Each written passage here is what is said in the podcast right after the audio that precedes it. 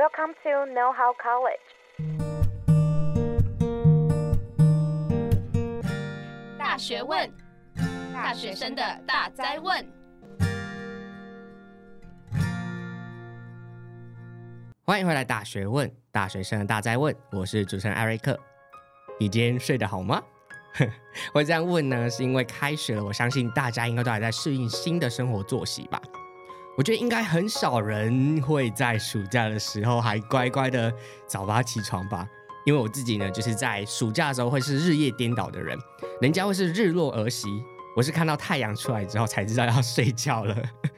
所以每次开学呢，要适应新的正常的作息呢，就会失眠一段时间，真的非常的痛苦。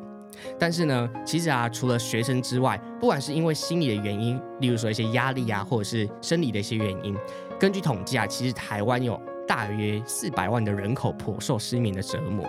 所以呢，今天我们就要来帮大家解答为什么我们人类会失眠呢？以及透过哪些方式可以减缓自己失眠的情形。那我们就欢迎睡眠心理师 Sean 来跟大家聊聊可以帮助睡眠的方式。大家好，我是翁成哲临床心理师，A.K.A. 心理师，呃，睡眠心理师上。哦，为什么要 A K A 啊？没有，就反正想说讲一下那个，这样看起来比较听起来比较帅。哦，哎，所以我其实之前也没有听过，就是什么叫做睡眠心理师的这个职业。嗯、想要请 Sean 再帮我多解释这个职业都在做什么样的事情。好，其实呃，睡眠心理师呃，应该说那个只是当初我我自己有进一个社群，就就是就是那个 I G 啊，就是睡眠心理师 Sean 那。为什么讲叫睡眠心理师？只是就是因为我在睡眠中心工作，嗯、那我一部分的专长是这些睡眠相关的疾患，所以那我的 IG 也是专门主要在讲睡眠，所以我就叫睡眠心理师 Sean。但是实际上，呃，台湾的心理师没有睡眠心理师的东西哦，对，就是只有智商跟临床心理师这样，嗯、哼对对对。所以你比较特别的，就是着重的地方是在帮助人家呃睡眠的这个部分，然后去做协助。那你刚刚其实有提到嘛，就是你的 IG 主要在着重就是。对眠睡眠知识的这一块分享，嗯、很想知道你当时候为什么想要就是创立这个 IG 呢？其实很多人都在失眠，就是包含我自己，我大学的时候也都乱睡觉，我硕班进睡眠实验室继续乱睡觉，所以所以我觉得睡眠很重要啦，就是说，而且大家对睡眠的知识，我自己会觉得，不管是小朋友，因为我其实另外一个背景是早疗，所以我之前在早疗实习的时候，我发现说，哎。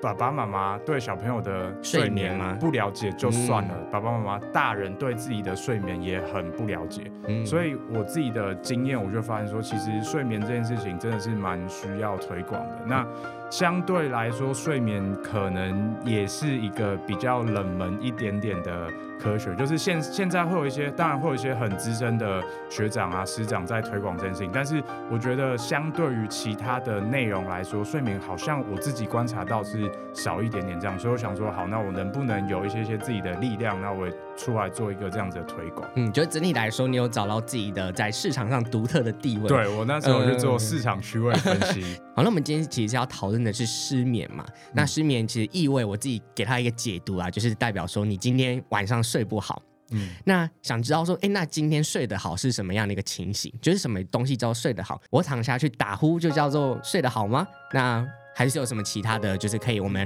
可以去参考的方式呢？OK，其实睡得好不好是一个很。很直观、很主观的东西啊，嗯、就是说我可能觉得哦，我今天睡得还不错。那即便我睡的量可能不是很够，那当然我们在呃在在治疗上面，我们可能有一些客观的数据啦，比如说可能我们在医院做一些睡眠检查，那我们可能会去看他的血氧，嗯，血氧有没有就是掉太多啊？哦、对，然后或者是说在可能看他一些脑波，就睡眠结构的部分，就是哪个阶段的比例，哎，是不是大概符合我们在研究上的一个状况？这样，那其实我们会有一个指标叫做睡眠效率，它很简单，它就是呃你总实际上的总睡眠时数除以你的总躺床时数，也就是说，假设你今天是呃十二点躺床，嗯，那你一点开始睡觉，但是你六点起床，所以你的总躺床时数就是六个小时。可是因为你是一点入睡的，所以你实际的睡觉时数就是五个小时。嗯、那这很简单，就是五除以六等于多少，算一个百分比这样。哦、我其实很想知道，因为你刚刚有提到嘛，今天要算睡眠效率，就是我今天躺下去什么时候会睡着。那就是我很想知道说，哎、欸，我今天躺下去，我怎么知道我今天是，比如说我十一点躺，我怎么知道我是十二点睡还是一点睡？我要起来看时间吗？还是？OK OK。这其实就是一个体感，哦、就是我们会做这件事情。其实，在治疗上面，我们会请病人写一个东西叫做睡眠日志啊。对，那睡眠日志就会写一些他的睡眠作息，包含说可能他几点呃准备就寝、熄灯，那入睡多久，中间有没有中断，那中断在多久之后会醒来，然后他几点起床，然后有没有赖床，然后最后几点离开，然后甚至说可能有没有喝咖啡啊、运动啊、药物这些可能会影响睡眠的东西，我们都会记录进去。那其实我们今天就来解构一下，到底失眠是怎么样发生的。所以就是想问一下啊，就是有没有一个学历上面会认为的，就是你今天会失眠的原因可能有哪些呢？OK，在讲这个呃机制之前，我想先补充一件事情啊，就是失眠这个东西在我们的诊断准则上面呢、啊，不是只有入睡困难这件事情。其实失眠有三个形态，第一型叫做入睡困难，就是大家所谓的就是大家最直观认为的失眠。可其实有另外两个型，一一另外一种叫做是它是中断型，也就是说我在睡觉的时候我一直中断。那我要再重新入睡的时间会花很长，有的时候我们只是中断起床尿个尿，嗯，那我们就可以马上睡回去。了。但是其实如果是这一型的的的病人啊，他就是起来尿尿之后，他要花好多时间再睡回去，然后再睡回去之后，又过了一阵子之后又会再中断。对，那另外一型的话叫做早醒型，就是假设说我希望我可以八点起床，可是我不知道怎么搞的，我每天都是四五点。四五点才起床，但是我就是没有办法再睡进去，嘿，这叫做早醒型。所以失眠大概会有这三个类型，每个人状况都不一样嘛。对，但是我自己的病人大部分的类别都会是入睡困难跟中断这样，嘿，嗯、那就是刚刚讲到失眠的原因，其实要讲到一个东西叫做失眠的神经生理机制，那主要有三个东西，一个是恒定系统，然后一个是呃昼夜节律，然后一个是清醒系统。恒定系统就是我们会俗称它叫做睡眠债。嘿，也就是说，就是把它想，我把我们的身体想象成一座银行好了。我们平常日常生活中、现实中的银行，我们是借钱嘛，但是我们跟身体是借精力、借体力去应付我们白天的一些日常活动。那呃，我们偿还的方式就会是透过睡觉去还。所以，至于另外一个说法，就是生理时钟。那它就是一个我们身体里面一个内生性的时钟，嘿，它会去控制我们一些呃生理的系统，比如说内分泌啊，或者说我们什么时候肚子饿。那跟睡眠有关，就是说我们会，它会去控制说我们什么时间会觉得清醒，什么时间会觉得想睡觉。那第三个你说的清醒系统是一个怎么样的机制呢？OK，清醒系统就是一个让我们身体保持清醒的一个系统啊，它会跟我们的交感神经有，还有副交感神经的运作是有关系的。对对对对。那呃，比如说，它容易受到情绪跟压力的影响。那包甚至是说，我们一些日常活动，比如说过度运动啊，或者说看恐怖电影，这些都会影响。这样、哦、对，了解。那其实我们从这三个机制可以很明确了解到说，哎，我们人一个人到底为什么会有就是失眠的情况产生？那、嗯、因为我之前在看 Sean 的 IG 上面啊，就有提到一个有一个失眠的三 P 模式，这是一个什么样的？嗯呃，是色色的吗？还是怎么样的一个模式呢？不是不是，三 P 只是它刚好三个、oh, 三个 P，对，他们的英文都是 P 开头这样的。前置因子、触发因子跟持续因子。所以前置因子的话，就是说一些跟我们容比较容易失眠有关的一个，它可能是一个特质，嗯，它就是最前面的那个。影响的东西，比如说可能是基因，我们可能有一些基因脆弱性，有些人他可能天生就是比较容易睡不好，哦、或者说他的人格特质上面，他就是一个高焦虑的人，什么事情什么风吹草动，他都是很焦虑，对，可能完美主义的人啊，嗯、所以很容易让呃很多事情都会堆积在那边，所以他可能就很容易有压力，这样，这就是前置因子的部分，这样。那在触发因子的话，就是说造成我们失眠的那个主要的因子，比如说像是刚讲的就是大考。对，可能呃学测啊、指考啊这些东西就是哇很大条，所以遇听到这两个字一定会觉得很紧绷哈。对，所以这个的话就会是触发，它就是一个触发事件，让我们刚开始发生失眠的这个事件。那维持因子的话，就是指的是说，哎，那怎么样让我的这个失眠得以继续维持的一个状况？可能是一些不良的睡眠习惯。或者是说，可能我的呃情绪可能就是一直很焦虑、很忧郁，我的这些东西都没有被解决，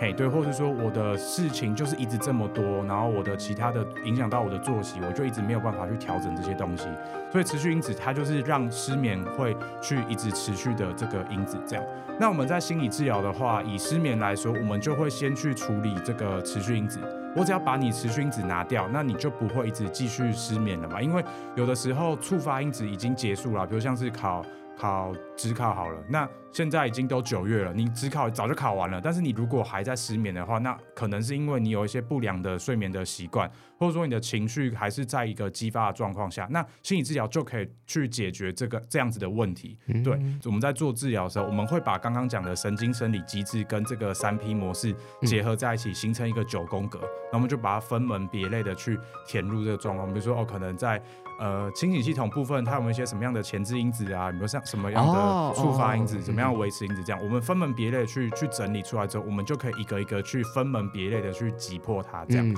就是把刚刚前面提到的昼夜节律啊、恒定系统啊、清醒系统，嗯、再加上这三个不同的前置诱发持续的这些因子，然后去给它做结合，对然后去判断说，哎，到底为什么你这个人会失眠呢？对对对，对，对。哦，原来就是这么的，嗯，有机可循啊，对才可以解决大家失眠的问题。那你一定听过让会让你觉得很无厘头的一些解决失眠的方式。那其实我就跟身边的同学们就是整理了几个啦，就是想知道说，哎，你觉得这些真的有帮助我们解决失眠的这个问题吗？嗯，那我最常听到第一个就是，哎，你睡前可以喝牛奶。嗯、因为牛奶热热的嘛，温温的，就是可以让你很舒服的去睡睡一个好觉。那想问一下，喝牛奶是真的可以帮助我们睡眠吗？喝牛奶可以帮助睡眠是有它的依据的，因为牛奶有些营养成分可以去帮助我们合成，让我们好睡觉的这个物质。只是说这个物质的合成需要时间。那这个好让我们好睡觉的这个物质哈，也不是说一出来我们就马上秒睡，因为它不是药物。嗯对，所以呃，它需要一些时间酝酿，所以可能像是喝牛奶的话，我们就会建议说，可能在呃晚上大概五六点的时间，你就要多补充了。对，因为它就是一个前驱物，会去合成那个叫做褪黑激素的东西。嘿，那褪黑激素可以帮我们好睡觉。对，可是它的合成跟作用都需要时间，所以不不太可能说你现在马上失眠，然后喝下去你就会好睡。那第二个我就很想知道，因为有些人他们说今天失眠了，嗯，那我就去跑步。哎，你跑完了累了，总该就会睡觉了吧？嗯，确实很累的时候，刚刚讲就是很累，会让我们的恒定系统就是会会付出很多睡眠债嘛。可是呃，另外一件事情是说，它虽然我虽然恒定系统我的睡眠债欠的很多，嗯，可是它会让我们的清理系统变得很激发。就是说我一直跑这种很高强度、很剧烈的运动的时候，我们的神经是很紧绷的状况。那在神经紧绷的状况，我们就不太可能睡好，觉，其实我们也不会建议说你要在睡觉前去做一些很激烈的运动，尽可能把这个运动安排在离睡觉大概前面的两三个小时的时间，这样。好了，最后一个大家常用的方法就是你早一点躺床就好了。就比如说我今天。预计嗯，可能想要十二点睡觉，嗯，那我担心我会失眠，哎，那我就十点先去躺着睡。刚刚不是有讲到一个东西叫做生理时钟吗？嗯，有的时候我们睡觉也会跟生理时钟有关，可是或许你的生理时钟就是在十二点开始才会想睡觉。但是你今天九点多十点多去躺，那你的生理时钟就还没有到你想要睡觉时间，你怎么可能会想睡觉？所以我们也不会建议说病人就是啊，我失眠的话，我前一天就呃提早个躺床睡觉，这大概这是不太实际的一个方式。这样，嗯，对。既然刚刚讲完这些一些需要改进的，就是这些帮助自己睡眠的方式嘛，那我就想问说，就是真正在临床上面呢、啊，有没有哪些方式是进行他们睡眠的这件事情？嗯 OK，其实这个问题还是要回归到，就是说我们刚刚前面讲的那个九宫格，我们要去知道说他到底睡眠困扰原因是什么。所以我们比较像是对症下药，嘿，对，所以我们其实有很多技术，但是我们不会每个技术都给病人，因为这或许对他没有用。以我的经验来说，大部分的病人在失眠的话，其实都会跟焦虑有关。对，所以不不论是说我的恒定系统有没有问题，我的呃生生理时钟时间怎么样，但是一定通常我自己的经验是，大部分都会有这个呃过度激发的问题。嗯、对，清醒系统那个。对对对，所以就是因为呃失眠嘛，所以我躺到床上我就会担心啊，我就会建议就是大家可以练习腹式呼吸。对，那腹式呼吸就是网络上可以大家都可以去网络上找到那个音档啊，会有很多指导语，就是可以。帮助大家更好进入那个放松的状况，我们可以透过腹式呼吸的方式去让我们的呼吸变慢，让我们的呼吸变得更平稳一点点，让我们的身体自然而然的减轻焦虑。这样，那没有别的方式呢？就是在解决就是失眠这个问题。透过那个呃睡眠卫教、卫生教育的部分，就是像是大家会有一些不良的习惯，比如说在床上工作，那我们就会建议说，床上尽量是一个单纯的环境，就是我们就会说只有性行为、睡觉、嗯、休息，呃，生病的时候你可以躺在床上，你其他地方都不要躺在床，比如说躺在床床上划手机，嗯，我自己很喜欢这样做，嗯、然后很舒服啊，对，或者是说在床上工作，或者是说可能在床上看电视干嘛，其实都会让我们的身体产生一个连接，是说，哎、欸。床这个地方，或是卧房这个地方，好像不是只有可以睡觉，我也可以做其他东西。所以你在工作的时候，那这个紧张的感觉有没有可能会延续到你在睡觉的时候？嗯，对。那甚至说像是三 C 啊，这个蓝光、蓝绿光对我们的睡眠本来就会有抑制的作用。对，那。嗯、呃，虽然有一些研究是说，可能蓝绿光的抑制没有我们想象中的这么这么可怕，可是它就是一个影响。嗯，那甚至说你在滑影片、看影片的时候，可能有时候看到太开心。或是太悲伤、哦，那个清清醒系统，这种很对，嗯、没错没错，这种很极端的东西会影响到我们的心理系统。那蓝光又会抑制我们的褪黑激素，就会影响到我们的这个呃生理时钟。嗯，对，所以我们也不建议说在在睡觉的睡睡觉的时候划划手机这样。所以其实就像我们刚刚一开始提到的，你的睡觉环境要自己去塑造，嗯、再到你真的在床上可能有一些你的姿势啊，或者是你一些。概念上面可能要去修正，嗯、可以让我们的睡眠变得更好，是让我们远离就是失眠这个情形发生这样子。那今天上呢，一开始还跟我们分享说，哎，什么叫做好的睡眠？就是一个公式嘛，可以让大家去参考去看，哎，自己的睡眠效率是多少这样子。那接下来呢，我们有探讨了一些，哎，有可能的一些失眠的原因。那包括就是那三个系统：作业节律、恒定系统、清醒系统。这三个系统可能有一些呃一些作用，然后我们要去注意一下，以及失眠的三 P 的模式。那在临床上面呢。可能就是会用这三个呃模式跟三个因子，然后去交织成就是不同的九宫格，然后去帮忙我们的病人找到最终让你失眠的原因。那最后呢，我们也探讨了一些有一些帮助自己睡眠的一些小技巧，然后让我们在睡眠这一块可以更加的如鱼得水。那如果你今天也有失眠的状况呢，我觉得也可以参考今天提到的方式来帮助自己减少失眠的情形。但我觉得如果你今天失眠情形非常严重，甚至非常久呢，我真的蛮建议。要去看医生，对，然后来克制化，就是去解决你现在目前遇到的状况。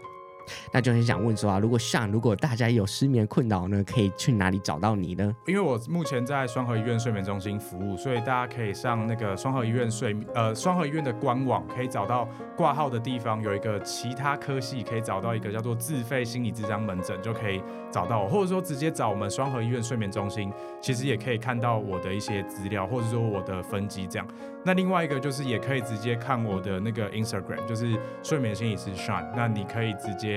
呃，可能私讯我说，哎、你想要做这样子，接受这样的治疗，这样。那另外，我觉得，呃，失眠这件事情啊，不见得是只透过心理师，有时候也需要一些医师的药物的协助，这样。对对对，所以就像刚刚 Eric 讲，就是需要去找专业的医疗人员协助。没错。那我们今天很感谢上来到现场跟我们分享失眠的原因跟解方。如果你听完这集节目呢，你觉得，哎、这些失眠的方法对我好像蛮有用的，请帮我分享给你身边的朋友们。那同时呢，也不要忘了追踪我们的 IG、YouTube 频道，并在我们的各大平台帮我们留下五星好评，也可以透过评论留言跟我们互动哦。那我们大学问，下次再见喽，拜拜，拜拜拜。如果你喜欢今天的节目内容，欢迎到大学问 IG 追踪支持我们，并在各大平台订阅我们的节目哦。我们下次见。